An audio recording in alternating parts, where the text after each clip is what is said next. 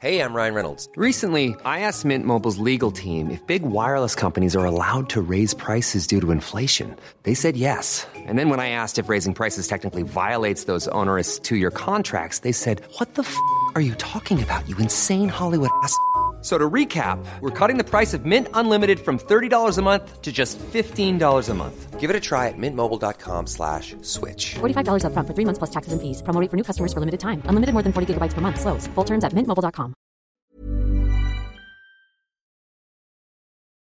Bonjour à toutes et tous, et juste pour vous dire un mot avant l'émission d'aujourd'hui, qui est une émission avec Philippe Boulanger sur l'histoire et l'actualité très stratégique de la géographie militaire, qui est un sujet vraiment très central, et l'émission aurait pu durer bien plus que sa durée déjà copieuse, ce que vous allez voir, mais il y a vraiment une tonne de choses à dire. Mais donc, un mot simplement pour vous dire, vous annoncer que c'est la dernière émission de l'année, d'une année remplie et chargée, où on a fait quand même pas mal de choses quand on fait le bilan, ça représente plus d'une centaine d'émissions sur un an, on est passé en bi-hebdomadaire, et même en quotidien pendant le confinement, avec des nouveaux formats, dont certains étaient éphémères pendant le confinement, c'était les Dans le Bunker, et d'autres qu'on espère pérenniser avec les récits d'opération, les Dans le Viseur, et les Têtes chercheuses, et plein d'autres idées encore qui sont à développer. Surtout, ce qui est super, c'est que les retours ont été bons, tout le monde a eu l'air réceptif et au rendez-vous, et ça c'est extrêmement plaisant et satisfaisant d'avoir, c'est-à-dire à la fois d'avoir des idées et de lancer des projets, et puis que ça rencontre son public. D'une manière générale, l'audience a été multipliée par 10 au cours de cette année, et on est à peu près à un demi-million de téléchargements maintenant, et donc c'est génial de constater qu'il y a toujours un public qui est fidèle et qui est intéressé pour une réflexion qu'on espère de qualité et qui prend son temps sur les sujets de défense et de stratégie. J'insiste là-dessus parce que plus ça avance et plus j'ai l'impression que c'est ça qui vraiment distingue le podcast, et ce podcast en particulier des autres médias audio et surtout vidéo, les chaînes YouTube sur des sujets proches, c'est le fait qu'on prend le temps, et surtout on donne le temps à des interlocuteurs qui ont des choses à dire, mais rarement la place pour les dire vraiment dans les médias traditionnels. Et si le collimateur peut être un de ces espaces où on donne le temps de développer des sujets compliqués, et surtout qui sont excessivement importants et trop souvent passés sous le tapis, bah, ça nous va. Bon, moi, ça, en tout cas, ça me va bien. Bref, c'est super, vous l'aurez compris, on est très content, mais un peu fatigué.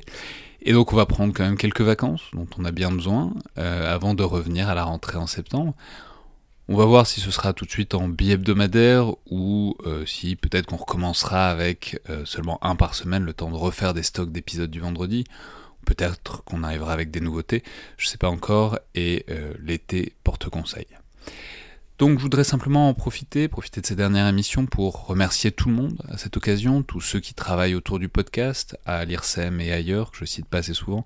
Alors évidemment c'est Nicolas Bronard, Jean-Baptiste Villemeyer et Jean-Vincent Olyndre qui sont à l'origine de l'aventure, l'accompagnent au quotidien et avec qui j'échange régulièrement. Mais aussi toutes les équipes de l'IRSEM, notamment la cellule communication avec Dorian Léger et Mathilde Vautier, ainsi que Caroline Verstappen et le commissaire général Villermé. J'en profite pour saluer aussi à nouveau les amis François Ballot et Margot Citruc qui m'ont généreusement donné le générique et le titre du podcast il y a 1 an et demi maintenant. Merci aussi à nos partenaires, alors notamment DSI Magazine avec l'ami Joseph Enrotin, qu'on entend très régulièrement dans le podcast, à la fois pour les émissions et pour présenter les numéros du magazine, mais aussi à l'école de guerre, qui nous a fait l'amitié de permettre et de développer les Dans le Viseur avec nous. Je pense notamment à l'amiral Finaz et au commandant Esco, qui ont été, disons, à l'initiative et à la manœuvre pendant ces derniers mois, et on espère que cette belle aventure, qui est de donner directement la parole aux militaires, va se prolonger l'an prochain. Merci aussi à tous les invités, tous ceux qui sont passés dans ce podcast, qui ont donné du temps et de l'énergie pour faire ces épisodes. C'est évidemment eux qui font la qualité des émissions à chaque fois, alors je vais même pas essayer de tous les nommer, puisqu'on doit être à plus de 150 maintenant.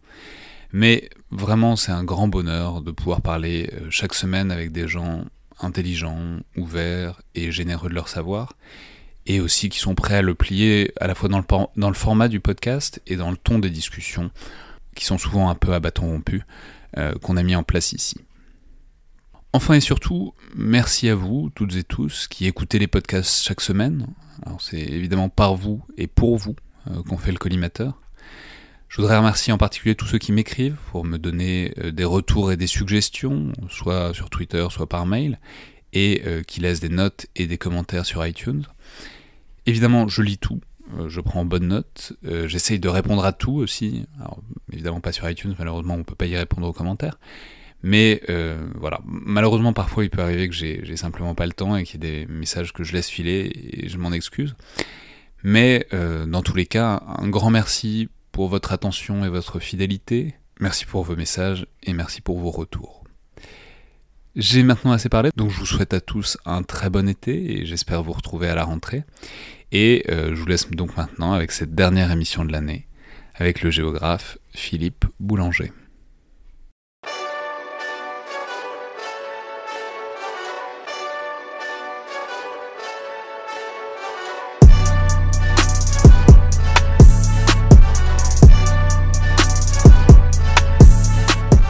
Bonjour à toutes et tous et bienvenue dans le Collimateur, le podcast de l'Institut de Recherche Stratégique de l'École Militaire, l'IRSEM, consacré aux questions de défense et aux conflits armés. Je suis Alexandre Jublin et j'ai aujourd'hui le plaisir de recevoir Philippe Boulanger, professeur de géographie à Sorbonne Université, anciennement Paris 4, spécialiste de géographie militaire et auteur de La géographie, reine des batailles, coédition de Perrin et du ministère des Armées, paru il y a quelques semaines, alors pendant, juste avant, juste après le confinement, dans cette période un peu trouble. Donc bonjour, bienvenue dans le collimateur. Bonjour Alexandre, merci de votre accueil. Alors, je vais dire au passage, par transparence envers les auditeurs, que vous êtes aussi directeur du conseil scientifique de l'IRSEM, mais que ça a en fait pas grand-chose à voir avec votre passage dans le podcast, puisque j'ignorais complètement que vous occupiez ces fonctions, et vous me l'avez appris quand je vous ai invité dans l'émission et que je vous ai demandé si vous saviez comment venir à l'IRSEM, donc je me suis senti très idiot quand vous me l'avez appris.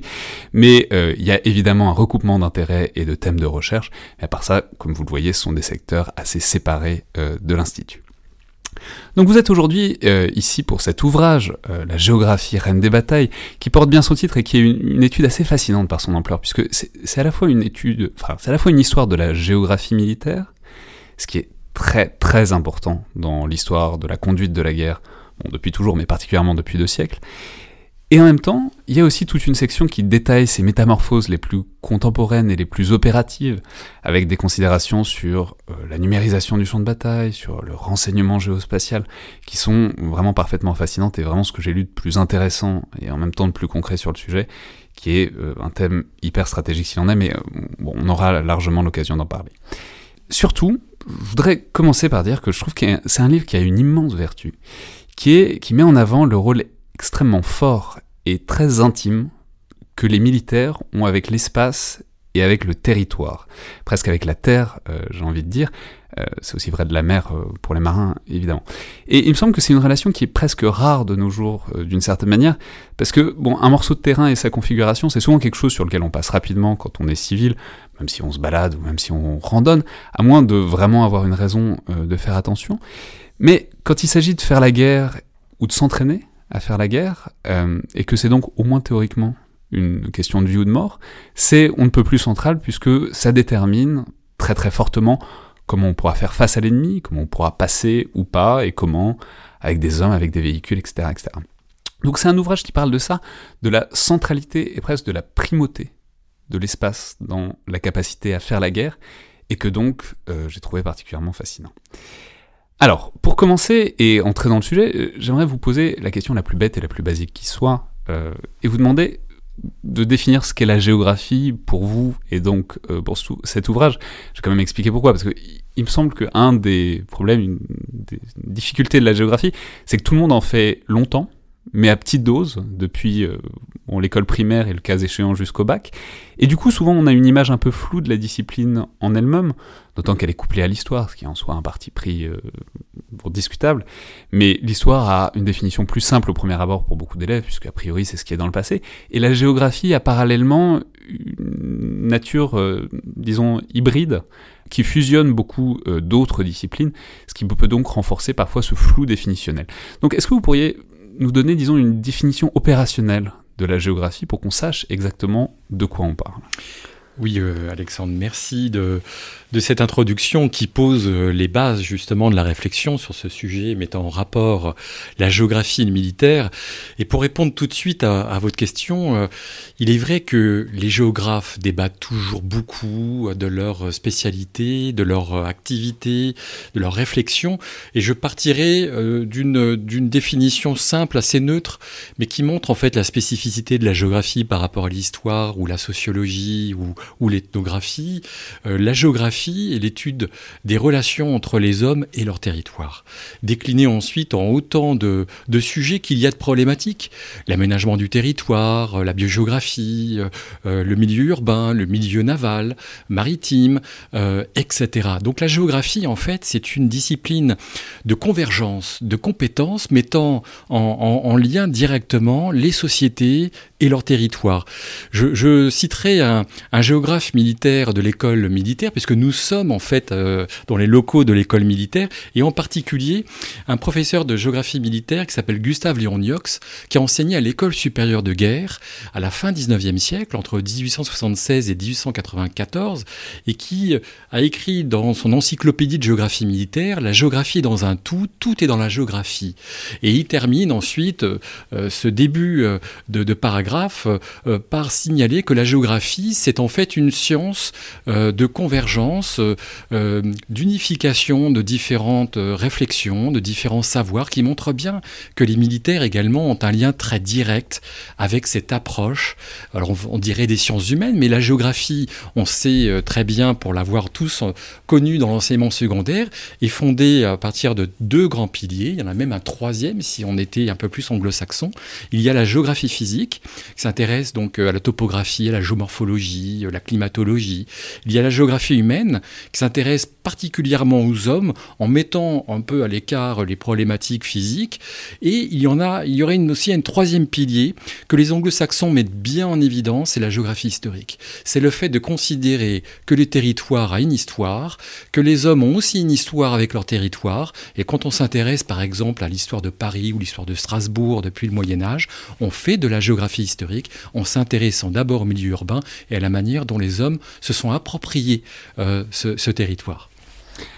Ouais, donc on perçoit bien ce que ça peut avoir d'essentiel à différents niveaux, on va revenir dessus, mais au sens où il faut connaître le terrain et les hommes qui l'occupent pour qu'on soit capable d'opérer alors à différents niveaux et à différentes échelles.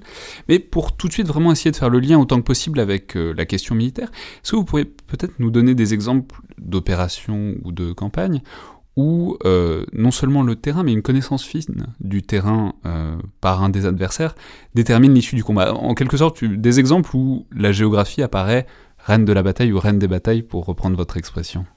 Alors, la géographie a toujours été reine des batailles pour les grands stratèges, mais les moins bons stratèges, bien sûr, ont souvent échoué dans leur opération, dans leur offensive, parce qu'ils avaient sous-estimé la part du facteur géographique. Alors, facteur géographique est à prendre au sens très large.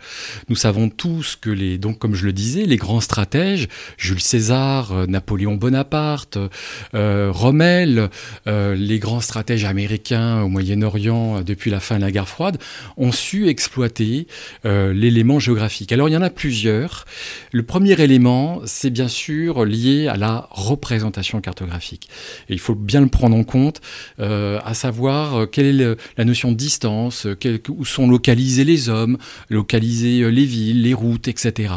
Il y a ensuite l'approche physique, savoir utiliser le climat, savoir utiliser le brouillard le matin, comprendre la topographie des lieux. Nous savons tous que Napoléon Bonaparte, en tout cas au tout début des grands succès militaires, tenait compte du terrain. Il allait faire des visites de terrain, en quelque sorte, d'observation de paysages, pour comprendre comment il allait manœuvrer ses troupes quelques jours avant la bataille.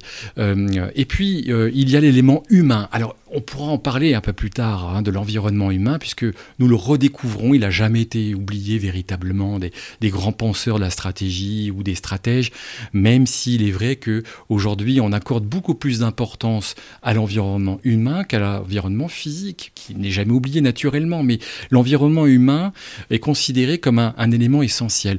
Or, les hommes vivent sur un territoire. Donc on fait de la géographie quand on s'intéresse aux populations chiites du sud de l'Irak, quand on s'intéresse aux populations qui soutiennent les talibans en Afghanistan. On sait très bien que l'environnement humain est un facteur prépondérant de la géographie, sachant qu'on le redécouvre depuis le milieu des années 2000 à peu près. Hein, c'est pas très vieux, nous sommes en 2020. Alors, quelques exemples de grandes batailles significatives. Eh bien, on vient de fêter le débarquement de Normandie et il est vrai que les géographes militaires britanniques, américains, ont beaucoup travaillé pendant des années, dès 1943, sur par exemple la météorologie de la Manche. Le service britannique de la météorologie militaire a publié 7 volumes de données météorologiques pour préparer le débarquement en France.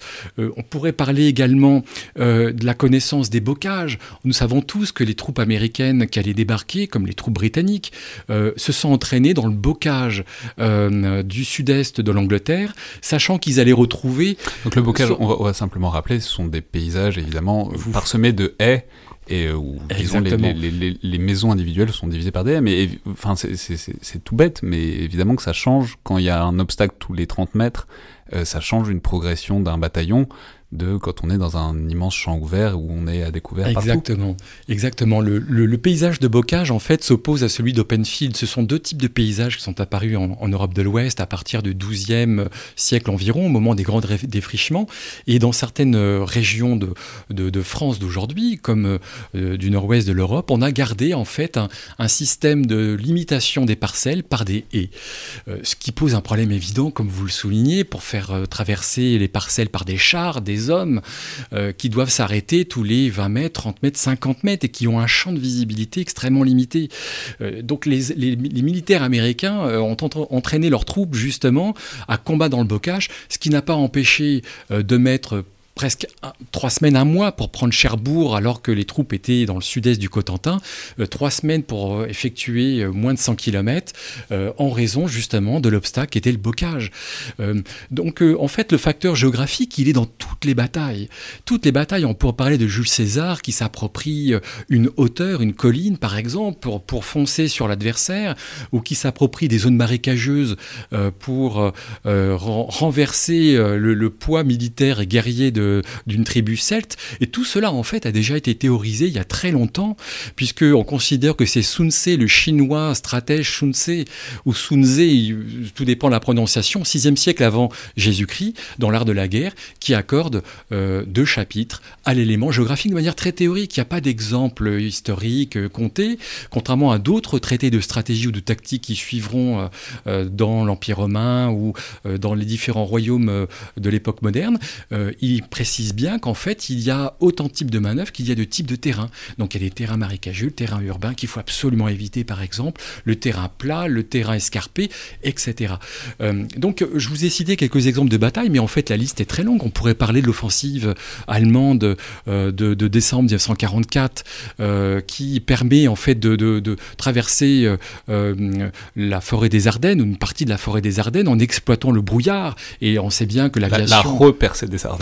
Exactement. Il y a des percées périodiques des Ardennes. Exactement. Et l'aviation alliée est bloquée en raison du brouillard persistant qui empêche le ravitaillement des troupes américaines au sol.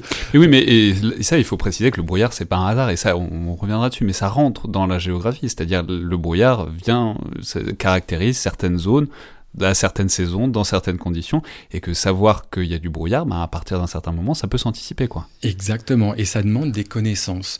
Et la connaissance n'est jamais anodine, elle doit être capitalisée, entretenue par des spécialistes qui savent apporter une aide à la décision. J'ai lâché le mot. La géographie au profit du militaire, en fait, c'est une aide à la décision, c'est même marqué dans notre doctrine de l'armée française, depuis le GEO 100 publié en 2000, donc vous voyez, en même temps, c'est pas très vieux, on est en 2020, il y a à peine 20 vingtaine d'années. Et on voit bien que la géographie est omniprésente dans l'esprit du militaire. C'est pour cette raison, dès la première page de mon livre, j'écris que tous les militaires sont des géographes dans l'âme, sans le savoir le plus souvent.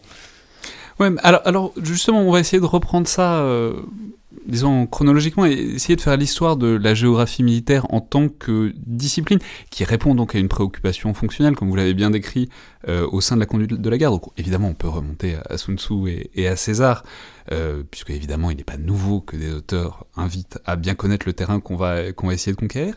Mais ce que vous décrivez, c'est que le moment, disons, charnière, où ça se met en place, où ça se met vraiment en place fonctionnellement en tant que discipline, ne serait-ce que pour des raisons d'avancement technique, c'est, disons, le XVIIe et le XVIIIe siècle, où on commence à être capable de cartographier un peu efficacement des territoires, en tout cas au moins en Europe occidentale, et où du coup ça peut donner en quelque sorte le coup de départ à un long mouvement de progrès de cette géographie militaire. Oui, vous avez raison. Il y a en fait différentes ruptures dans la façon de concevoir la géographie à des fins militaires. La période du XVIIe, XVIIIe siècle est fondamentale. Il y en a d'autres, en fait de manière schématique. Sans rentrer de trop dans les détails dès maintenant, il y a une longue période où le facteur géographique, au sens large, physique, humain, est pris en considération sans être forcément théorisé. Il reste toujours très abstrait. On parlera du terrain tout à l'heure et je vous montrerai quelques exemples justement.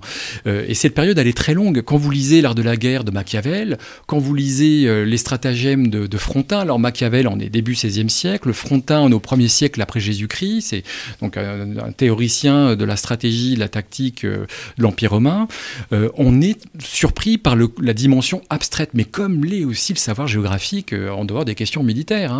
La géographie n'existe pas encore, elle existe sous la forme opérationnelle, concrète, mais elle n'est pas une science académique véritablement. Et donc il y a une autre période que vous avez soulignée très justement, c'est le XVIIe, XVIIIe siècle, où les militaires, en fait, deviennent les spécialistes de la représentation du paysage, d'abord sous la forme de tableaux, de représentations visuelles, et puis de plus en plus avec une représentation en deux dimensions à plat. Et la science de la topographie, ensuite de la cartographie, s'améliore dès donc cette période du XVIIe pour arriver au XIXe siècle, qui est une autre phase de rupture. Alors le XIXe siècle, c'est un siècle passionnant, tout comme l'est le XXe siècle, et sans parler du XXIe siècle naturellement. Mais le XIXe siècle, c'est une période de rupture majeure parce que la géographie militaire commence à devenir une science à part entière. Alors en français, l'expression de géographie militaire est apparue sous la Révolution française, comme bien d'autres innovations intellectuelles, artistiques, etc. La première fois qu'on a une trace écrite de l'expression de géographie militaire date de 1794, puisque les révolutionnaires veulent créer une agence des cartes. Et dans cette agence des cartes... Mais on sait que ça fait partie de toute l'entreprise scientifique de la Révolution, qui va avec l'établissement des poids et mesures, l'établissement de grandes écoles scientifiques très liées au domaine militaire, c'est Polytechnique, etc. Exactement. Donc ça va, disons, dans tout un corps, enfin dans toute l'œuvre de la Révolution, de ce point de vue, disons, de l'avancement scientifique et de l'institutionnalisation même opérationnel de cet avancement scientifique. Exactement. Et en même temps, pour la géographie militaire, il faudra encore un siècle en France pour voir s'imposer la géographie militaire. Donc 1794, première mention, mais en fait, l'agence ne sera jamais créée. Et le premier intellectuel français apparaît dans les années 1830, c'est un professeur civil de l'école spéciale militaire de Saint-Cyr, c'est pas encore Coët-Quidan naturellement, et il publie une géographie militaire qui va devenir une sorte de best-seller, il y aura plusieurs dizaines d'éditions tout au long du 19e siècle. Et la période de la fin 19e siècle, c'est une période de rupture, mais en fait c'est une période d'évolution, de mutation, comme la plupart sont les révolutions. Donc juste pour reprendre à l'échelle du 19e siècle, par ailleurs vous l'avez bien dit, c'est quelque chose auquel Napoléon Bonaparte était très sensible, etc. Donc il y avait déjà une importance de cette géographie militaire, mais c'est vraiment donc un siècle de diffusion et de systématisation de cette entreprise de géographie militaire, et à l'échelle de toute l'Europe. Alors, les Européens du Sud, comme l'a montré d'ailleurs Hervé Couteau-Bégari dans le traité de stratégie, ce sont les Européens du Sud qui se sont intéressés les premiers à la manière de théoriser l'exploitation du facteur géographique à des fins militaires, et notamment dans les guerres asymétriques, guerres de contre-insurrection, puisqu'il s'agissait de lutter contre l'occupant, entre guillemets, l'occupant français, les troupes napoléoniennes, dans le royaume d'Espagne, dans les différents royaumes italiens. Donc les premiers penseurs qui font de la géographie une science académique, parce qu'avant, vous l'avez dit, au XVIIIe siècle, il y a déjà des traités, on parle de géographie, on parle du bocage, on parle des cours d'eau, mais ça reste très théorique, ça reste très limité quand même à une certaine zone géographique, ça manque un peu de conceptualisation, de généralisation également, et c'est ce que vont faire justement les stratèges et tacticiens, théoriciens du début du XIXe siècle. Les Français, en fait, arrivent un peu tardivement, les Allemands créent en 1816, par exemple, un bureau de topographie, de cartographie rattaché à l'état-major de l'armée prussienne en 1816. Donc, il faudra attendre surtout la fin du 19e siècle, les années 1870-1880, pour avoir la même chose en France. C'est-à-dire un service vraiment opérationnel qui apporte beaucoup aux armées, même si les expériences, notamment durant la guerre de 1870-71, montrent qu'en fait, il y a d'énormes lacunes. C'est ça, il faut le rappeler. On pense toujours que la connaissance géographique est innée. On sait tout sur tout, même aujourd'hui. Lorsqu'une opération peut avoir lieu dans une région d'un État africain, eh bien, on pense avoir des stocks de connaissances mis à disposition de l'état-major. Souvent, eh bien, on se rend compte que les connaissances ne sont pas mises à jour quand elles existent. Lorsque, par exemple... Oui, il n'y a rien de pire pour un militaire que de débarquer, que de tomber sur une ville qui devrait pas être là, ou sur un village qui devrait pas être là, ou de pas trouver un point qu'il cherche, quoi. C'est ce qui se produit, c'est ce que rapporte un certain nombre d'anciens officiers de l'armée française, notamment un officier de l'arme parachutiste qui doit partir à Beyrouth au milieu des années 70, très rapidement, donc unité d'élite, devant intervenir sous quelques jours. Le premier document géographique qu'on lui donne, c'est un plan en format A4 photocopié d'un guide touristique de Beyrouth. Alors après, il peut y avoir des analyses qui font des dossiers, qui collectent de l'information, mais on sait bien que l'information, puisqu'on est en action en temps réel, est vite périmée. Là où on sait localiser un groupe de rebelles à tel endroit, le lendemain, il a disparu, il a pu se cacher, il a pu partir ailleurs, et l'information en temps réel est un vrai enjeu de connaissance, d'où d'ailleurs, mais on en parlera peut-être un petit peu plus tard, le pilier anticipation et connaissance qui a été formalisé à la fin des années 2000. Oui, on y reviendra évidemment parce que c'est extrêmement central. Mais alors, c'est extrêmement central, disons, dans la conduite des opérations aujourd'hui et à venir. Mais juste pour rester toujours sur ce développement de cette préoccupation géographique, il faut quand même préciser qu'il y a en quelque sorte un sommet, un point culminant de ce souci, de cette nécessité géographique. Ce sera la Grande Guerre, la Première Guerre mondiale. Alors, évidemment, on comprend assez bien en voyant ce qu'est la Grande Guerre, puisque, évidemment, dans cette guerre de position, la moindre butte, le moindre village, c'est l'objet de combats complètement dantesques. Donc, disons, le terrain et chaque pouce de terrain a une nécessité et, du coup, est construit et scruté particulièrement. Mais aussi, et on y pense moins souvent, et j'ai beaucoup aimé lire ça, très basiquement, il fallait bien les construire, ces tranchées, et vous soulignez notamment que... Alors qu'en fait, on n'y avait pas forcément pensé à la base, puisqu'on pensait que ça allait être une guerre de mouvement d'un côté comme de l'autre. Et du coup, c'est la connaissance presque de la terre, au sens premier du terme, c'est qui est obligée d'arriver dans cette Première Guerre mondiale. C'est comment est-ce qu'on fait pour faire une tranchée ? Comment on fait pour consolider sa position dans tel ou tel type de sol ou d'argile ? Voilà, ça prend une importance décisive de connaître la terre vraiment. Vous avez parfaitement raison. La Première Guerre mondiale est une période tellement importante qu'il faudrait pratiquement une émission pour aborder tous les sujets. Revenons justement au point de départ.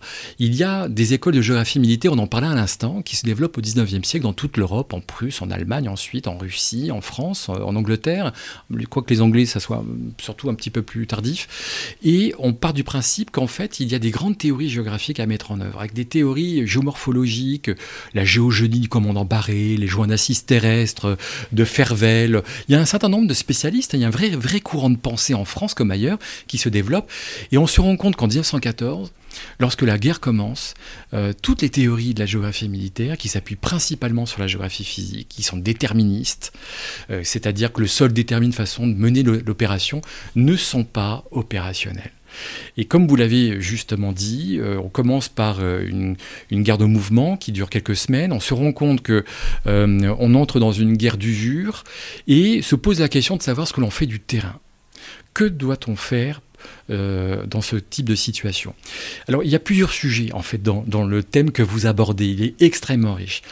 Premier point, c'est que la conception et la théorie du terrain sont remises en cause radicalement jusqu'en 1915-16. On se rend compte qu'il faut tout remettre à plat. De quoi s'agit-il? Le terrain, traditionnellement, dans l'histoire militaire, en tout cas jusqu'au 19e siècle, est perçu comme un décor de théâtre. Donc c'est un peu comme effectivement un décor de carton. On a des acteurs, des pièces qui se mettent en place et derrière il y a la géographie, le paysage qui ne sert à rien. Parce qu'on procède à une guerre sous les bottes, quoi. Voilà, exactement. Donc, à quoi bon tenir compte du paysage, puisque de toute manière, on se déplace, on ne reste pas. Donc, il faudrait accumuler tellement de connaissances géographiques que ça servirait à rien de perdre du temps à faire une analyse du terrain. Donc ça, c'est une conception qui a prédominé quasiment à travers les siècles, hein, qui remonte à l'Antiquité, qui trouve son paroxysme au XVIIe, XVIIIe siècle. À partir du XIXe siècle, on commence à réaliser que le terrain peut avoir une importance. Et c'est Napoléon Bonaparte, dans sa doctrine du terrain, qui crée véritablement une mutation majeure. Il considère que le terrain est une aide à la manœuvre. Une aide à la manœuvre, il faut savoir utiliser le terrain. Quelles sont ses contraintes? Quels sont ses atouts? C'est encore ce qui est appliqué dans la doctrine française, mais la doctrine des Marines américains également, la doctrine de l'armée britannique. Comment le terrain est une plus-value pour surprendre l'adversaire, gagner les batailles sur le terrain, etc. Et puis il y a une troisième conception du terrain qui va aussi trouver son paroxysme pendant la Première Guerre mondiale. C'est le terrain comme objectif géographique. On se bat pour prendre du terrain. Cela existait aussi au XVIIIe, XIXe siècle, mais c'était très très mineur. On ne faisait pas des études de géographie militaire à l'école supérieure de guerre, par exemple, à Paris à la fin du XIXe siècle, pour gagner une montagne, gagner une colline, prendre un cours d'eau. Et tous ces éléments vont avoir une importance accrue durant la Première Guerre mondiale. Donc ça, c'est un premier aspect de cette révolution liée à la Première Guerre mondiale, dans la conception du territoire, de la territorialisation en fait, du savoir-faire militaire. Le deuxième point important, c'est, vous l'avez dit, l'aménagement du terrain. On sait très bien que les tranchées allemandes sont très vite, en fait, durant la Première Guerre mondiale, consolidées, bétonnées, organisées, parce que les Allemands avaient, du fait de leur avance dans la science géographique, su dès le début que le terrain allait être déterminant, que des hommes bien installés, bien protégés, j'ai lâché le mot magique, protégés, eh bien, allait devenir quelque chose de fondamental pour gagner la guerre. Les Français pensaient à une guerre de mouvement, les géographes militaires d'ailleurs la veille de la Première Guerre mondiale avaient une influence très mineure parce qu'on pensait que la guerre allait être gagnée en quelques jours, voire quelques semaines, contre l'ennemi héréditaire, comme on le dit à l'époque, c'est-à-dire l'Allemagne. Et les Français vont très tardivement en fait apprendre à aménager le terrain. Il faut se rappeler que les premiers textes d'aménagement du terrain, ce qui s'appuie sur les textes de fortification, datent de 1917. Il y a la première instruction liée à l'aménagement du terrain date de mars 1917, la deuxième datera de novembre 1917. C'est celle que ça l'on connaît encore. Ça ne veut pas dire qu'on ne faisait pas avant, il y avait un savoir empirique. Évidemment qu'ils ont fait des tranchées, mais c'est simplement le moment de conceptualisation et on a défini des bonnes pratiques, ça a mis 2 ans, 3 ans. Quoi. Alors on s'est appuyé sur les savoir-faire des sapeurs, du génie, en termes de fortification, mais lorsqu'il s'agit d'une armée qui rassemble plusieurs millions d'hommes, il faut pouvoir concevoir l'aménagement du terrain, pas pour défendre une ville, mais pour aménager un front de 650 km de long, ce qui demande des savoir-faire importants. Et puis il demande du matériau, parfois du bois, parfois du béton. Enfin, quand vous lisez ces instructions, on vous apprend quasiment comment organiser une tranchée au centimètre près, enfin quelle hauteur elle doit avoir, quelle largeur. Alors on sait bien que sur le terrain, ensuite, il y a une adaptation justement, ce qu'on appelle l'intelligence du terrain, c'est-à-dire que le chef le chef de section ou le chef du bataillon, etc., va prendre la bonne décision pour savoir aménager le terrain pour protéger ses hommes. Donc, en fait, cette instruction doctrinale, elle n'est pas le point de départ de savoir-faire. Elle vient résumer des compétences que l'on a déjà mises en œuvre depuis le début de la Première Guerre mondiale, au moment où la guerre d'usure commence, donc fin 1914. Alors ça, c'est un deuxième point important de la Première Guerre mondiale. Le troisième point, c'est que est entré dans les pratiques militaires, et c'est le cas encore aujourd'hui, hein, tout ce que je vous dis continue d'être pratiqué, c'est de savoir dessiner le paysage. Savoir dessiner le paysage, ce que l'on appelle dans le vocabulaire militaire, c'est ce qu'on apprend aux sous-officiers dans le TTA 106, hein, en école d'application, le tour d'horizon. Il faut qu'un sous-officier comme un officier sache dessiner les éléments fondamentaux du paysage. Alors, il ne s'agit pas de faire une vue d'artiste, il s'agit, lorsqu'on est sur un point donné, d'être capable de localiser les lignes mitrailleuses, le clocher du village en face qui peuvent servir de mirador, etc. Et ce qui est extraordinaire, il faut quand même le rappeler, l'armée française, c'est 8 millions d'hommes durant la Première Guerre mondiale. 8 millions d'hommes.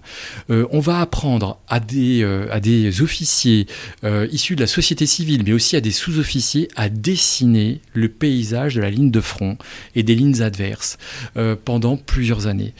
C'est-à-dire que l'instinct du géographe qui consiste à comprendre le paysage, l'espace dans lequel il vit, va être en fait un réflexe de centaines de milliers d'hommes sur la ligne de front. Quand on va dans les archives du service historique des armées, par exemple, on compte sur quantité de croquis de paysages. On revient à la géographie des ingénieurs militaires du XVIIe, XVIIIe siècle. Et ça va permettre en fait aussi de faire apprendre la géographie à des millions d'hommes pendant 4 ans. L'instinct du géographe devient extrêmement diffusé parce que c'est une nécessité. Alors que voit-on sur ces croquis ? Eh bien, on voit les lignes de barbelés, les buissons qui restent encore en place, on localise les tranchées adverses naturellement. Et à quoi servent-ils ? C'est pas pour occuper le temps, même si on sait que le temps est long parfois sur la ligne de front. C'est parce qu'il faut renseigner les artilleurs à l'arrière. Les artilleurs ont des grilles, des canevas. Et d'ailleurs, le service géographique de l'armée, à l'époque, produit des cartes en quantité industrielle, au 2 millième, au 5 millième, pour pouvoir envoyer les obus au bon endroit. Alors, il est vrai que ça ne se produit pas au début de la Première Guerre mondiale, mais plutôt dans la deuxième partie. Et ces croquis de paysage, en fait, doivent renseigner l'artilleur. À un moment, il n'y a pas la télévision, il n'y a pas l'écran de haute technologie pour localiser la cible. Hein, donc, c'est extrêmement intéressant. Si vous me permettez, Alexandre, je voudrais rajouter un dernier point qui est majeur. Et là, on prend un peu de recul, de distance, et on s'intéresse à la géographie universitaire. Il y a une géographie académique à l'université, sans parler des enseignements au lycée, mais je m'intéresse là au savoir géographique français, celui de Vidal de Lablache, qui est le père fondateur de l'école française de géographie depuis la fin du XIXe siècle. Et puis, il y a les géographies militaires. La Première Guerre mondiale, c'est le premier moment où le savoir académique et le savoir militaire fusionnent, notamment dans les locaux de l'Institut de géographie, pour préparer les accords de paix de la Première Guerre mondiale. On a tant navigué sur tes canaux, on a fait tant de vagues sur ta peau, on a tant labouré ton ventre, on a tant escaladé tes sommets, tant exploré ton monde au plus secret, reposé le long de tes pentes, avec espoir ou épouvante, que se défait le paysage, que se décale ton image, et qu'on voudrait que tu te voies déjà moins belle qu'autrefois. Mais pourtant, tu es belle, Marie, Marie Géographie, belle comme un pays, un pays meurtri, sinuant bleu tout comme fleuve, comme rivières et ruisseaux, tes veines marquent sous la peau, gonflant sous des tendresses neuves, ne nous cache plus tes méandres, ils sont emplis de notre sang, ils nous ont tous rendus vivants, s'ils t'ont laissé un peu plus tendres. C'est alors que tu es belle, Marie, Marie Géographie, belle comme un pays, pays meurtri. Si au plus doux de tes collines se produisent hier ou demain quelques glissements de terrain, tu n'en dois pas être chagrineux. Ne regrette rien pour la source où tous ensemble nous buvions, même si quelques alluvions sont venus la rendre plus douce. C'est alors que tu es belle, Marie, Marie Géographie, belle comme un pays, comme un pays. Alors, évidemment, ensuite, après cette Première Guerre mondiale, évidemment, ça disparaît pas. Évidemment, tout ce qui est mis en place là reste en place, aussi bien pendant l'entre-deux-guerres que dans la deuxième moitié du XXe siècle. Mais on voit quand même apparaître et émerger d'autres notions dont il faut peut-être dire un mot, simplement parce que c'est des notions dont on va forcément reparler après, qui rentrent évidemment dans la définition générale de la géographie que vous nous avez donnée au début, mais qui renvoient au moins en partie à des échelles plus larges, sont les notions de géopolitique et de géostratégie, alors qui mettent d'ailleurs un certain temps à s'autonomiser l'une de l'autre, on peut discuter des distinctions. Mais voilà, dites-nous, en quelque sorte, qu'est-ce que ces notions qui apparaissent dans le discours, qui sont théorisées par plein de théoriciens, notamment l'amiral Castex, bon, bref. Comment est-ce qu'elles apparaissent dans le discours et comment est-ce qu'elles remodèlent, disons, l'approche militaire de la géographie ou l'approche géographique du fait militaire ? Alors c'est une excellente question. Une excellente question qui demande de revenir sur un peu l'origine des mots. Il y a le mot et la chose, comme le dirait Hervé Couteau-Bégari. La première expression, en fait, est apparue donc en langue française fin 18e siècle, c'est l'expression de géographie militaire. Ensuite, ça se met en place au 19e siècle. Il y a des courants de pensée, il y a des ouvrages très nombreux publiés sur la géographie militaire. La géopolitique, on sait que le mot a pu apparaître à la fin 17e siècle, mais en fait, il est un peu lâché. C'est un peu comme le mot géographie militaire sous la Convention en 1794, la géopolitique, elle devient véritablement importante à partir de l'entre-deux-guerres. On sait qu'elle est un outil idéologique, en tout cas employé par le Parti national socialiste allemand dans l'entre-deux-guerres. On sait que la géopolitique est également utilisée par différents États comme l'Angleterre, l'URSS, en France, c'est un petit peu particulier. Et on se rend compte en fait que la science militaire est à la base de tout.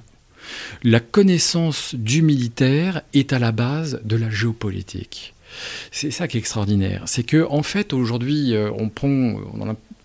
on a envie de dire que la géopolitique en fait vient s'intéresser aux questions militaires, mais dans l'histoire de la pensée, c'est le contraire. La géopolitique est venue en fait s'ajouter à la géographie militaire. Et durant la guerre froide, il s'est produit une évolution qui est assez paradoxale, c'est que la géographie militaire va perdre en importance. D'ailleurs, l'enseignement de géographie militaire aux écoles militaires de Saint-Cyr-Coët-Quidan disparaissent à partir des débuts des années 60 pour être remplacé par un cours de géographie physique. Parfois de géographie économique, enfin ça dépend des années et des professeurs naturellement. Donc la géographie militaire en fait perd en importance. La raison est très simple, en fait on la connaît tous pratiquement, c'est le fait que la guerre froide vient paralyser en fait un champ de la réflexion. Avant on se battait pour prendre du terrain, s'approprier le territoire, c'est le propre aussi de la géopolitique, comprendre les rivalités de pouvoir, d'appropriation d'un territoire. Mais en même temps, du fait qu'il y ait ce rideau de fer qui s'installe pendant presque un demi-siècle, il se développait ce qu'on en appelait le syndrome de la trouée de Fulda. C'est-à-dire le fait que l'on savait à l'avance où on allait se battre. La trouée de Saverne, la trouée de Fulda, donc il s'agissait en fait d'établir quelques thèses de doctrine, de topographie sur la hauteur des montagnes, la largeur des cours d'eau, comme il en existe de très bons sur le Rhin par exemple, et on savait que la géographie allait permettre d'être une aide à la manœuvre, mais pour ce type de territoire. Donc on reste limité à des portions de territoire en Europe de l'Ouest, pour les armées alliées, et notamment françaises en particulier. Comme en fait le savoir opérationnel et tactique était déjà bien maîtrisé, bien connu dans les années 60-70. C'est ça, avec deux guerres mondiales, on a déjà bien arpenté le coin. Exactement. Il restait à connaître la géopolitique. Et ce qui est intéressant de noter, c'est que la géopolitique qui est interdite en grande partie de l'Europe de l'Ouest dans le milieu académique, en France, à l'université, on ne peut pas employer le mot de géopolitique. C'est le cas encore dans les années 90. Le mot de géopolitique n'est pas employé, sauf par quelques pionniers, je pense à Yves Lacoste notamment, à l'université de Paris 8 de Vincennes. Yves Lacoste, puisqu'on parle d'Yves Lacoste, rappelons cet ouvrage, cet essai d'Yves Lacoste qui pourrait fournir un titre à cette émission, qui est « La géographie, ça sert d'abord à faire la guerre », qui est une excellente expression puisque ça résume aussi beaucoup de ce qu'on dit. Exactement, c'est un ouvrage qui est cité au début de tous les colloques qui abordent les conflits. La géographie, ça sert d'abord à faire la guerre, publié en 1976, réédité il y a quelques années, qui est un ouvrage qui pose en fait les bases de l'importance du fait militaire en géographie. Cela a valu à Yves Lacoste quelques remontrances assez sévères, mais qui montrent bien en fait que le militaire est un géographe et que la science géographique est d'abord utilisée par le militaire. Alors on pourrait dire aussi, il y a le prince, il y a le marchand dès l'Antiquité qui utilise la géographie. Là on est sur un autre registre thématique. Mais rappelons que le milieu académique, de manière générale, durant la guerre froide et même un peu post-guerre froide, ça a changé beaucoup aujourd'hui.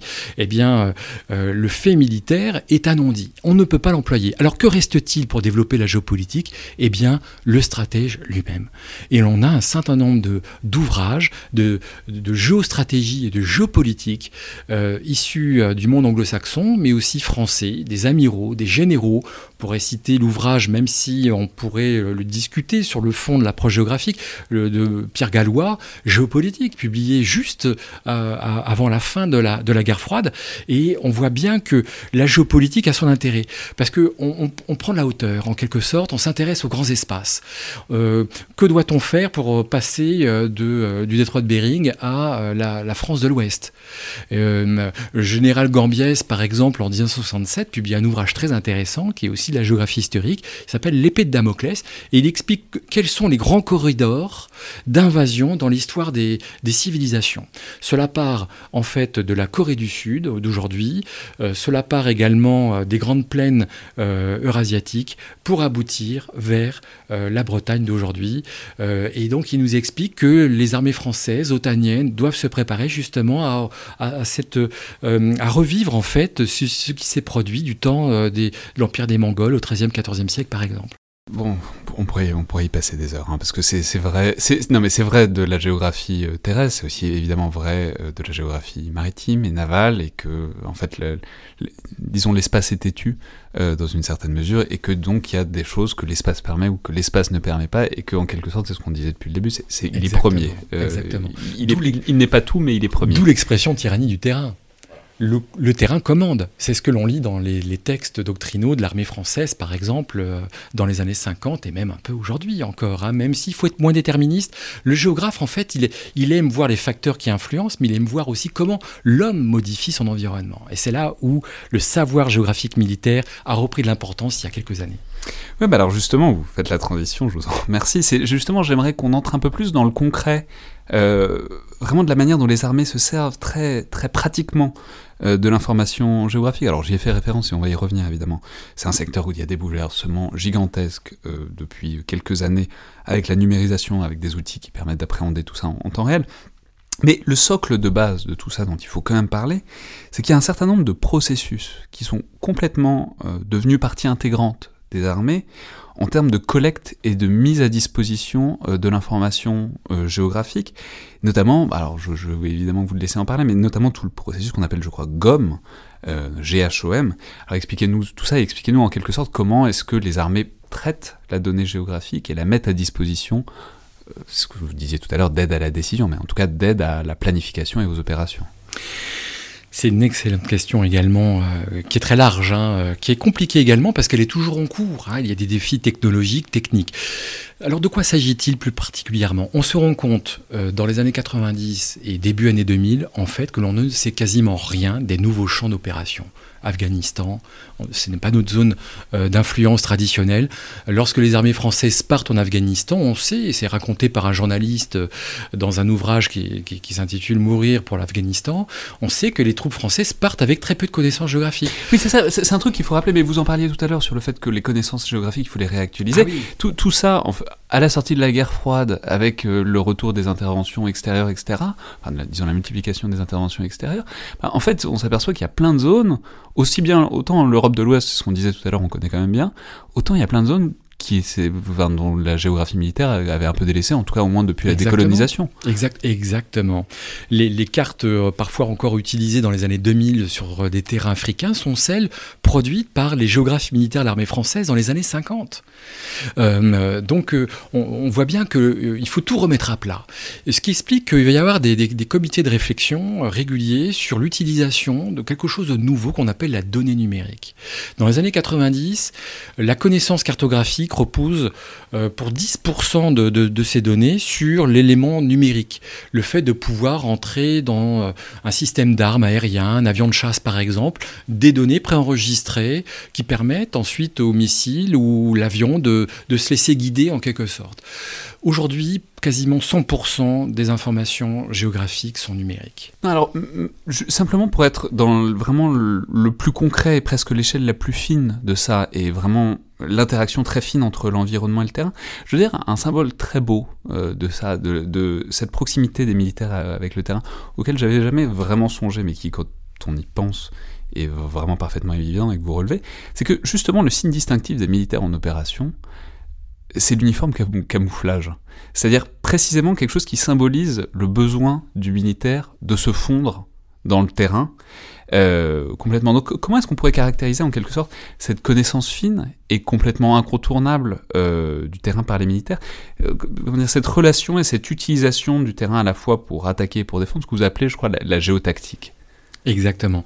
Alors d'ailleurs l'expression ou le mot de géotactique est apparu dans la pensée d'un stratège et homme politique italien qui allait devenir ministre de la guerre, Giacomo Turandi, qui en 1846 invente le mot géotactique qui n'a jamais eu de succès, contrairement au mot géostratégique qu'il invente également, que l'on retrouve de manière moins importante que le mot géopolitique, mais dans la deuxième moitié du XXe siècle. Donc effectivement, c'est là où l'on voit la culture géographique du militaire, la place qu'elle peut occuper dans la culture militaire de manière générale, c'est l'appropriation des données géographiques de l'environnement. Alors, les militaires, en fait, sont des vrais géographes dans l'âme. La preuve, c'est qu'on le voit dans les documents de n'importe quelle armée développée aujourd'hui, il y a 3 échelles géographiques. Dans toutes les actions, sont organisés en fonction de 3 échelles géographiques, les états-majors, la planification des opérations, etc. Il y a le terrain, on en a déjà parlé, qui est le plus parlant, c'est l'environnement qui entoure le combattant.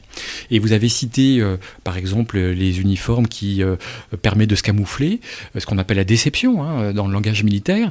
Eh bien, on se rend compte que le stratège qui envoie une armée avec des couleurs vives dans un environnement sombre, forcément, il n'a pas compris que l'environnement était à prendre en compte. La couleur des fleurs, des plantes, la topographie, etc. Il y a ensuite ce que l'on appelle, chez nous en géographie, la région, et que l'on appelle en fait la stratégie opérationnelle chez le militaire. C'est l'échelle de la région. Mais alors une région qui a un sens, c'est pas une région pour faire joli sur une carte, c'est une région qui a un sens par rapport à l'action militaire. Donc généralement, on appelle cela le théâtre d'opération, qui se définit traditionnellement dans la pensée militaire, et c'est le cas encore aujourd'hui, par d'abord une unité de commandement. Le chef dirige ses troupes à l'échelle de la région. Cela nous vient de Napoléon, qui donnait en fait du pouvoir au général de division, qui ne pouvait pas être en lien avec le commandement central situé à Paris. Et puis, à un étage au-dessus, en quelque sorte, à une échelle plus petite, c'est en fait l'environnement géostratégique. On en a parlé aussi à l'instant, c'est-à-dire les grands espaces, l'Europe, l'Afrique, l'Amérique du Nord. Et là, on a des raisonnements, des concepts géostratégiques qui se tiennent ou qui ne se tiennent pas en fonction de ce qu'on veut faire. Et qui, il faut le préciser, qui ont aussi à voir avec le type de milieu, puisque et ça procède aussi à des classements des types de milieux, puisqu'on n'interagit pas, on n'opère pas pareil en milieu. Alors je crois qu'il y en a 4 grands milieux, mais en milieu désertique, en milieu montagneux, en milieu forestier. Enfin, il y a des grandes caractéristiques qu'il faut savoir pour planifier. Le militaire s'est intéressé... au XXe siècle en particulier, même si en fait on trouve déjà des traces avant, on ne va pas rentrer dans le détail là, mais aujourd'hui il y a des milieux qui sont considérés comme sensibles pour le militaire. Les armées en fait se sont développées en Europe de l'Ouest pour combattre en plaine. Tout est organisé à partir du milieu géographique. Enfin, il faut le rappeler, la division, encore durant la guerre froide, la mise au point du char Leclerc était développée pour combattre le pacte de Varsovie sur les grandes plaines de Lorraine, la plaine ou le plateau lorrain, la plaine d'Alsace, la plaine du nord de l'Allemagne, etc. Aujourd'hui, depuis la fin de la guerre froide, plus exactement, un certain nombre de milieux attirent plus encore le militaire. Vous l'avez cité, c'est le milieu montagnard, le milieu désertique et semi-désertique, le milieu littoral également, parce que l'on sait que la population mondiale se concentre de plus en plus sur les littoraux. Mais juste, concrètement, ça se traduit dans les OPEX de la force. Le milieu montagnard, c'est les opérations en Afghanistan. Le milieu désertique, semi-désertique... C'est le massif des Iphoras au Normalie, par exemple. C'est le Mali, c'est Serval Barkhane. Exactement. On pourrait parler du milieu forestier qui est très intéressant aussi. Il faudrait c'est Sangaris en République centrafricaine. Exactement. C'est pas que des conceptualistes. Dans les engagements opérationnels de la France, ça se voit très directement, cette diversité des milieux. Exactement. Et on pourrait même ajouter le milieu urbain. Quand vous regardez la culture militaire des troupes des armées d'Europe de l'Ouest durant la guerre froide, il ne faut surtout pas combattre en ville. Mais Sun Tzu disait la même chose au VIe siècle avant Jésus-Christ. Et aujourd'hui, on a quantité de réflexions qui se développent, y compris dans le milieu militaire, sur la manière de survivre, de combattre, de se défendre en milieu urbain. Donc on se rend compte que depuis 25 ans, la géographie n'a jamais été aussi prépondérante dans la culture militaire. Le mot n'est jamais vraiment lâché, mais la réflexion est là. Il y a de plus en plus d'importance accordée au milieu. Alors tout à l'heure, vous me parlez du GOM. Le GOM, en fait, c'est une expression qui a déjà au moins 10 ans d'histoire dans l'institution militaire française, qui veut dire géographie, hydrographie, océanographie et météorologie des armées. Donc ça veut dire que la géographie, elle est bien, en tout cas la géographie militaire, une science de convergence de différents savoirs, la météorologie, la dimension maritime, aéroterrestre également, et de plus en plus géospatiale. Il ne faut pas oublier que c'est un milieu qui est en train de prendre de plus en plus d'importance. Et aujourd'hui, les géographes militaires du BGOM, du bureau du GOM en quelque sorte, ont une responsabilité considérable de sensibilisation des stratèges encore à la géographie, mais également de valorisation, puisque en fait, il ne s'agit pas de faire un savoir pour un savoir, il s'agit de faire un savoir pour que des unités arrivent à leur objectif, à manœuvrer sur le terrain. Ouais, et je recommande, on n'a pas le temps de détailler, mais les pages dans votre ouvrage qui parlent de ça et qui parlent de trucs auxquels, quand on n'est pas militaire, on n'y pense pas, mais... Voilà, il y a des trucs à savoir sur ces milieux. Par exemple, le milieu forestier est un milieu qui égalise les capacités, notamment technologiques, qui réduit l'écart du faible au fort, naturellement, parce que ça empêche plein de choses en termes de communication. Enfin bon, vous détaillez très bien, en fait, toutes ces choses qu'il faut savoir, toutes ces manières différentes qu'il faut appréhender ces 4 ou 5 milieux différents, parce que ça détermine les capacités opérationnelles en aval. On est obligé de passer très vite parce que le temps est malheureusement limité et que il y a encore beaucoup de choses à parler. Il y a toute une partie dont vous avez, alors qui est très présente dans votre livre, dont vous avez parlé déjà au début, qui est ce qu'on peut appeler le retour de la géographie humaine au tournant des années 2000-2010, c'est-à-dire au-delà de ce milieu naturel, l'idée qu'il a fallu se spécialiser, il a fallu redévelopper des compétences sur la connaissance des sociétés et les sociétés particulières dans leurs espaces, notamment avec les opérations extérieures américaines à partir de 2001, puis françaises, parce que notamment, alors je vous laisse quand même en parler parce qu'on ne peut pas entièrement passer dessus, mais disons notamment dans les opérations, dans les victoires, puis dans les problématiques de guerre irrégulière, d'insurrection, aussi bien en Afghanistan qu'en Irak, etc., parce que, en fait, il est apparu que la géographie humaine qu'on avait peut-être un peu délaissée, pas tant que ça, mais qui était en tout cas passée au second plan pendant un certain temps, devenait absolument centrale. Exactement. Et la période de la guerre froide a été une période de marginalisation de la géographie humaine, comme si on n'en avait plus besoin. Les opérations de décolonisation ont lieu, donc il y a une compétence et des savoirs qui commencent à disparaître liés aux armées coloniales, qui s'intéressaient beaucoup, il faut le rappeler, aux ethnies. Quand on regarde des documents des troupes de marine des années 20, on est dans les années 20, liés aux populations de l'Indochine, on se rend compte qu'on a affaire à des véritables manuels de synthèse de très haut niveau, d'études des populations, de leur comportement, leur culture, leur religion, la manière dont ils s'habillent, ils mangent, etc. C'est ça la géographie humaine, c'est en fait comprendre les hommes sur un territoire. Durant la guerre froide, on savait où les combats devaient avoir lieu, donc en Europe du Nord, en Europe de l'Ouest, Les populations étaient vite connues, les enjeux de géographie humaine en fait très marginaux, ce qui fait que la connaissance géographique militaire, elle est associée à la géographie physique. Il y a 20 ans, lorsqu'on parlait de géographie militaire, on parle de géographie physique. Aujourd'hui, quelqu'un qui raisonne de cette manière a 20 ans de retard. Et aujourd'hui, notamment, on a compris que la géographie humaine était fondamentale. Tous les militaires qui reviennent d'opération, depuis 25 ans, ça a commencé par les Balkans, savent qu'il est important de savoir quelle est la hauteur de la colline, la profondeur du cours d'eau, mais c'est aussi extrêmement important de savoir où se trouvent les maisons des musulmans, à Mitrovica par exemple, au nord du Kosovo, au début des années 2000, où se trouvent les maisons des Serbes, pour éviter justement que des combats meurtriers ont lieu, des massacres de population, pour dire franchement les choses, aient lieu sur le terrain. Donc la géographie humaine, elle est très large, et il y a eu des expériences très importantes qui ont été menées par les Américains en Irak et en Afghanistan. Oui, j'ai appris en vous lisant s'il y avait une telle carence qu'ils ont monté une sorte de process, de programme particulier qui s'appelle les HTS, donc les Human Terrain System, c'est-à-dire ils ont monté des équipes de géographes, des commandos de géographes pour faire de la géographie humaine sur aussi bien en Irak qu'en Afghanistan. Exactement. Alors le projet est très ambitieux, hein. Cela commence au milieu des années 2000 et ça se termine au début des années 2010.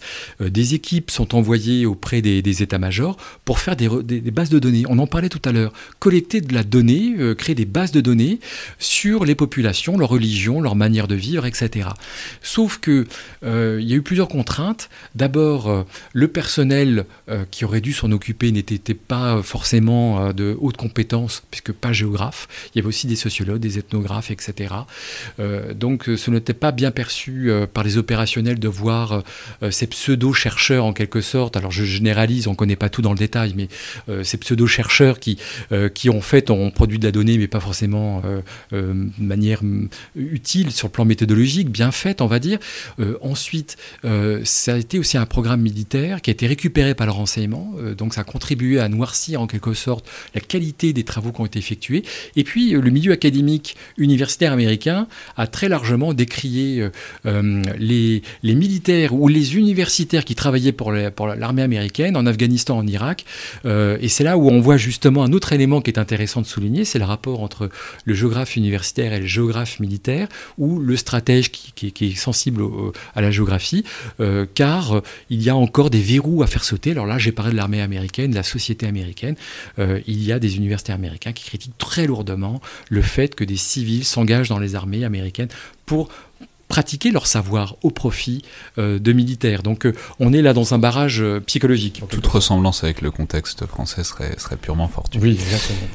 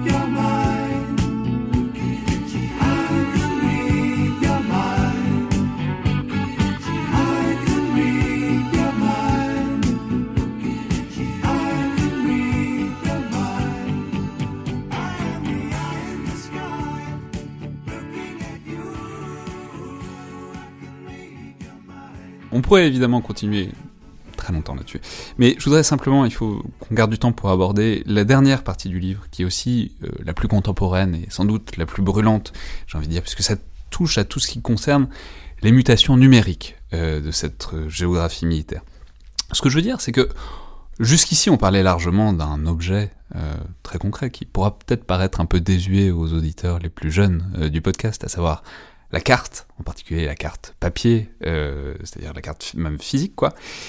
Et le fait est que depuis au moins une dizaine d'années, on a assisté à un processus massif de dématérialisation, puis aussi d'augmentation numérique de l'outil cartographique.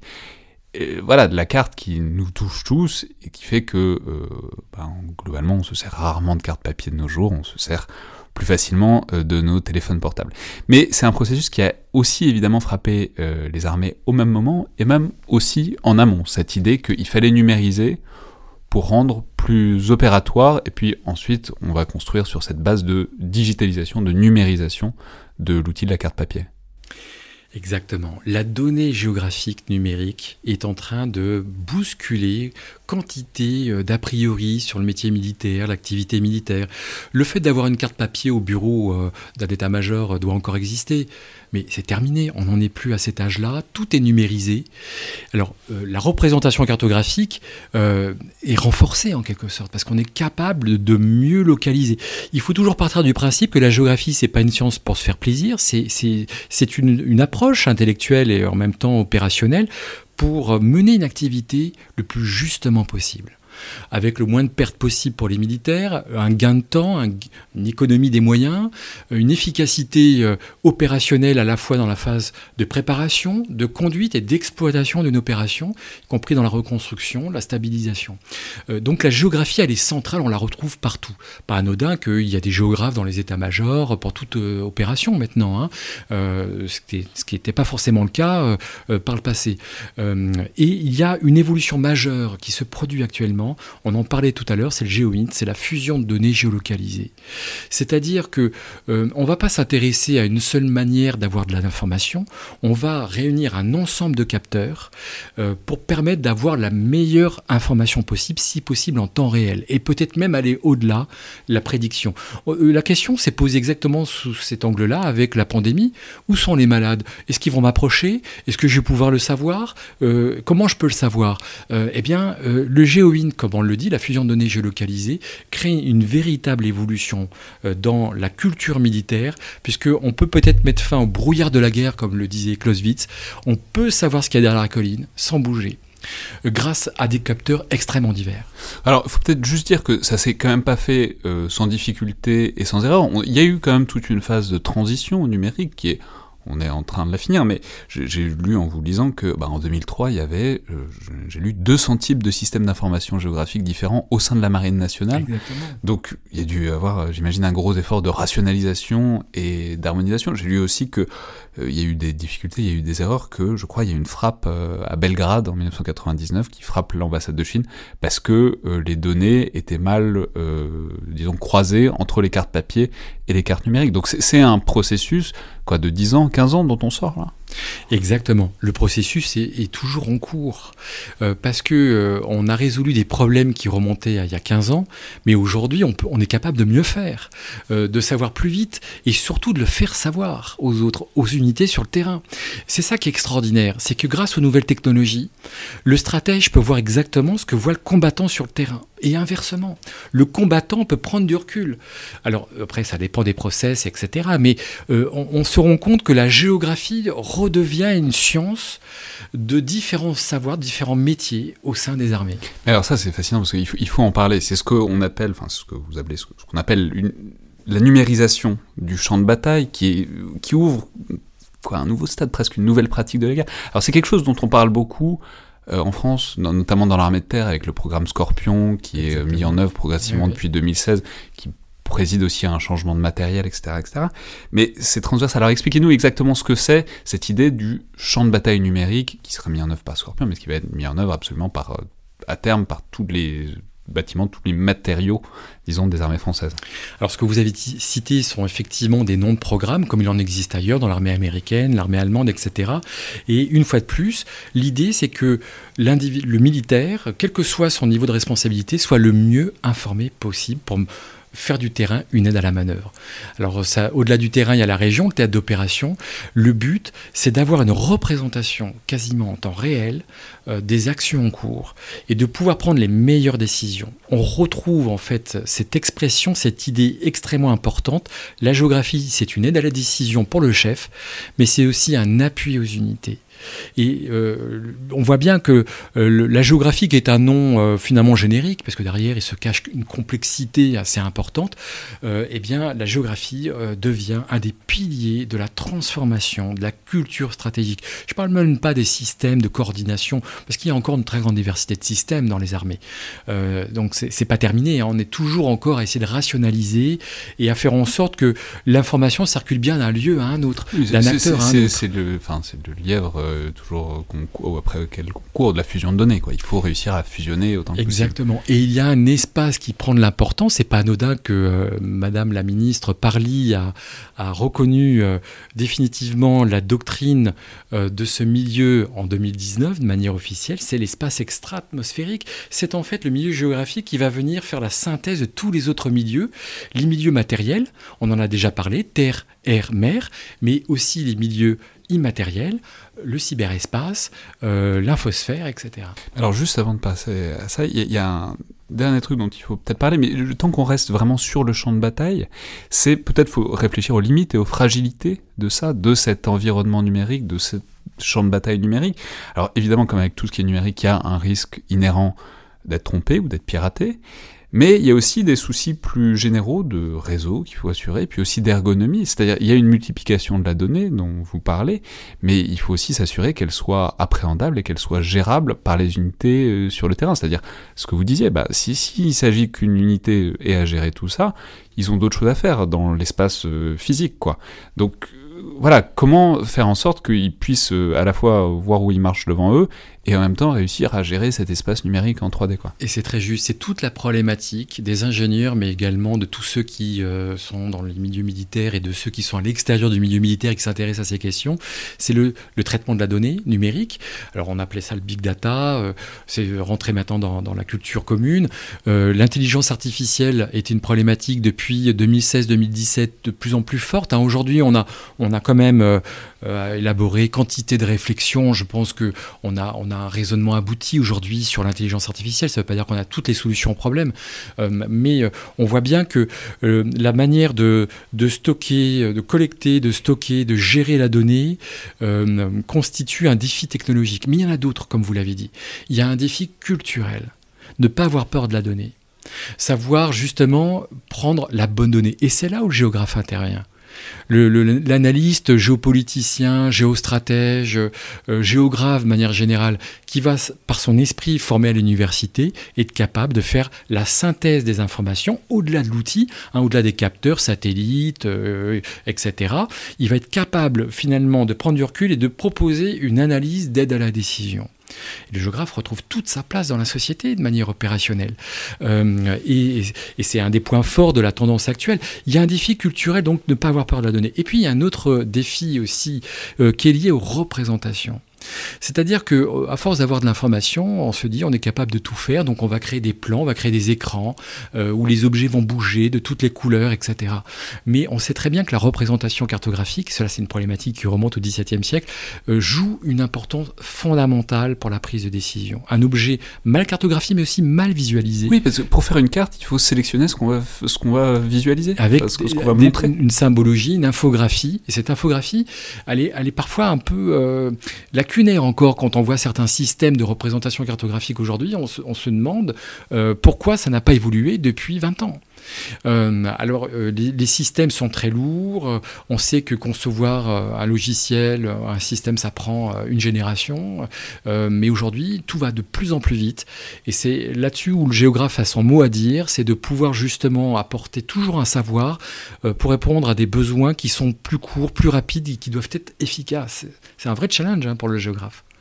Ouais, et enfin, pour terminer, il faut vraiment parler, vous y avez déjà fait référence, mais c'est tous ces nouveaux procédés à échelle plus large, mais presque à échelle surplombante, c'est préside à l'apparition d'une nouvelle discipline, d'une nouvelle manière de percevoir et de rendre compte de l'espace et de la géographie, qui est donc ce dont vous parlez depuis tout à l'heure, disons en filigrane, c'est la geospatial intelligence, donc le renseignement géospatial. On va utiliser le mot valise pour l'occasion, qui est le GEOINT. Donc voilà, expliquez-nous à la fois exactement de quoi il est question et de pourquoi c'est un nouveau domaine qui est non seulement émergent, mais qui devient complètement stratégique dans le cadre d'une compétition que vous décrivez entre puissances pour devenir des leaders. Enfin, vraiment, ce que vous décrivez dans le livre, je laisse les auditeurs se le procurer, mais c'est une nouvelle course aux armements presque pour être en pointe sur ce domaine du GEOINT. Exactement. Dominer les mers était une source de puissance à l'époque moderne, encore au XXe siècle. C'est le cas aujourd'hui naturellement, mais aujourd'hui l'espace qui est l'objet d'une véritable conquête entre les leaders mondiaux. Je ne parle pas de tous les États membres des Nations Unies, mais entre les grandes puissances, c'est l'espace extra-atmosphérique, c'est l'espace qui surplombe en quelque sorte tous les autres. Donc l'espace où il y a les satellites et... Les satellites, parce que l'information est obtenue, il y a des satellites de télécommunication, d'observation, de navigation, etc. Donc toute la connaissance en fait passe par cet outil de plus en plus. Donc maîtriser en fait le milieu extra-atmosphérique, c'est déjà avoir une avance sur le 22e siècle finalement. Il y a 2000 satellites en fonction à peu près aujourd'hui, il y en aura 4000 dans les prochaines années, on sera à 10 000 vers 2030, donc on se rend compte qu'il y a de plus en plus d'acteurs, pas simplement militaires ou étatiques, mais surtout privés, qui s'intéressent à la maîtrise de cet espace. Et c'est ce que l'on comprend aujourd'hui.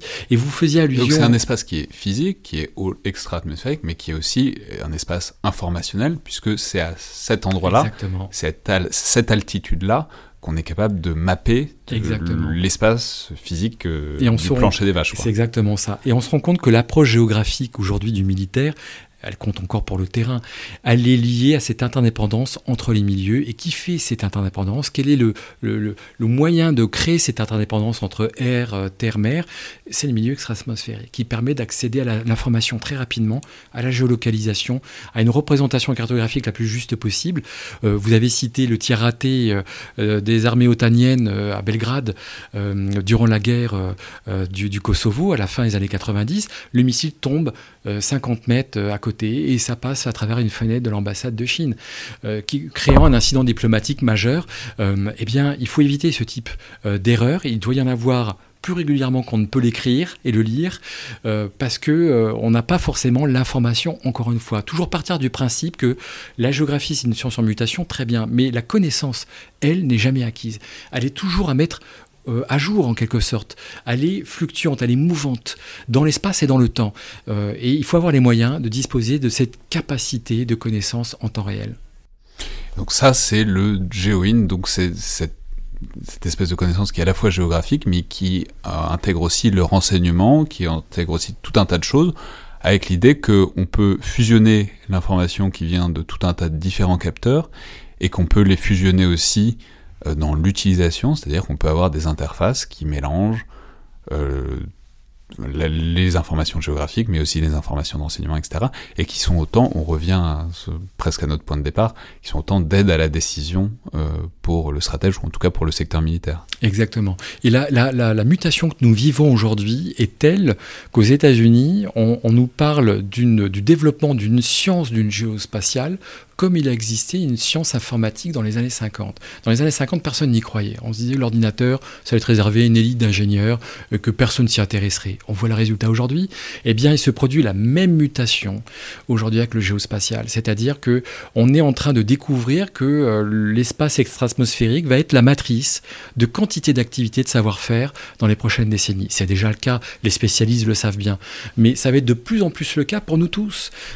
Il y a un État qui utilise utilise justement tous ses moyens pour asseoir son autorité auprès de la société, vous le devinez vraisemblablement, c'est la Chine, hein, qui va bien au-delà de l'application militaire, mais qui a une application de surveillance de la société. Alors là, on est dans un cas un peu extrême, hein, naturellement, mais qui montre bien que le satellite, la fusion de données géolocalisées numériques est fondamentale. Rappelons que la Chine vient d'achever son système de géolocalisation, le système Beidou, qui permet d'avoir une géolocalisation de tous ses intérêts sur son territoire national, mais on imagine bien que cela va servir à aller bien au-delà.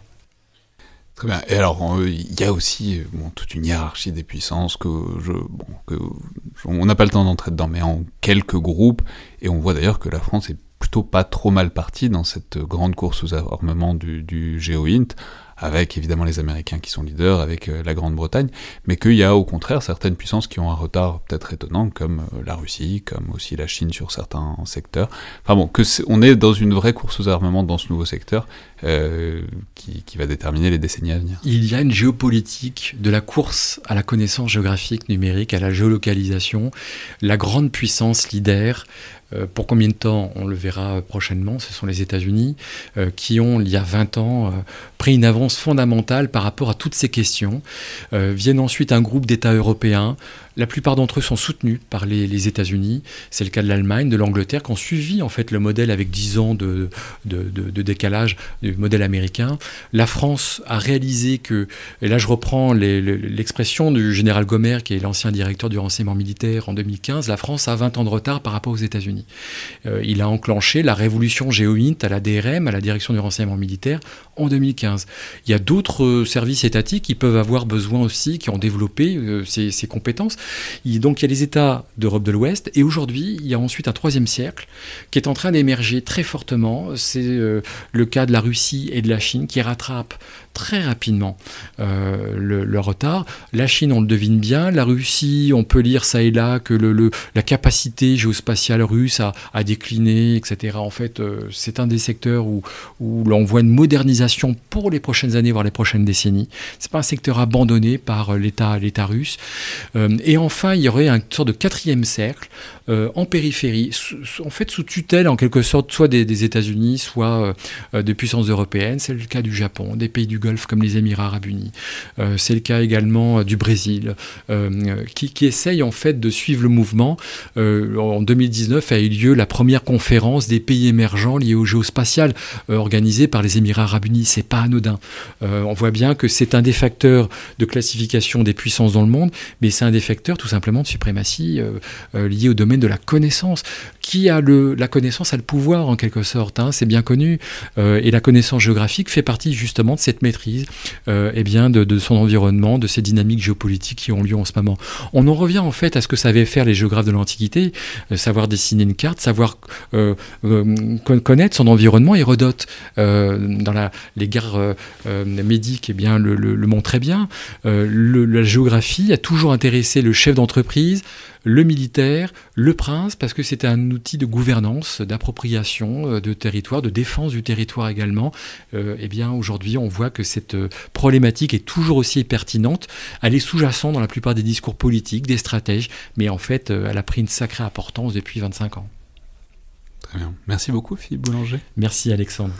Alors, je rappelle donc, les auditeurs ont compris qu'on aurait pu faire 5 heures facilement sur le sujet, mais donc je rappelle cet ouvrage que vous venez de faire paraître, La géographie reine des batailles, qui est une coédition Perrin-Ministère des Armées, que je recommande donc chaudement, parce qu'on aura compris qu'il est extrêmement riche, tant sur la géographie militaire en tant que discipline historiquement, que sur ses mutations et sur ses perspectives d'avenir, ô combien stratégiques, comme on le voit. C'était donc le Collimateur, le podcast de l'Institut de Recherche Stratégique de l'École Militaire. Je vous rappelle que vous pouvez nous joindre par mail ou sur les réseaux sociaux de l'IRSEM et que, comme d'habitude, vos notes et vos commentaires, notamment sur iTunes, sont très appréciés puisqu'ils aident à faire vivre et connaître le podcast et qui nous permettent d'avoir votre avis sur les épisodes et sur l'émission en général. Merci à toutes et tous et à la prochaine fois.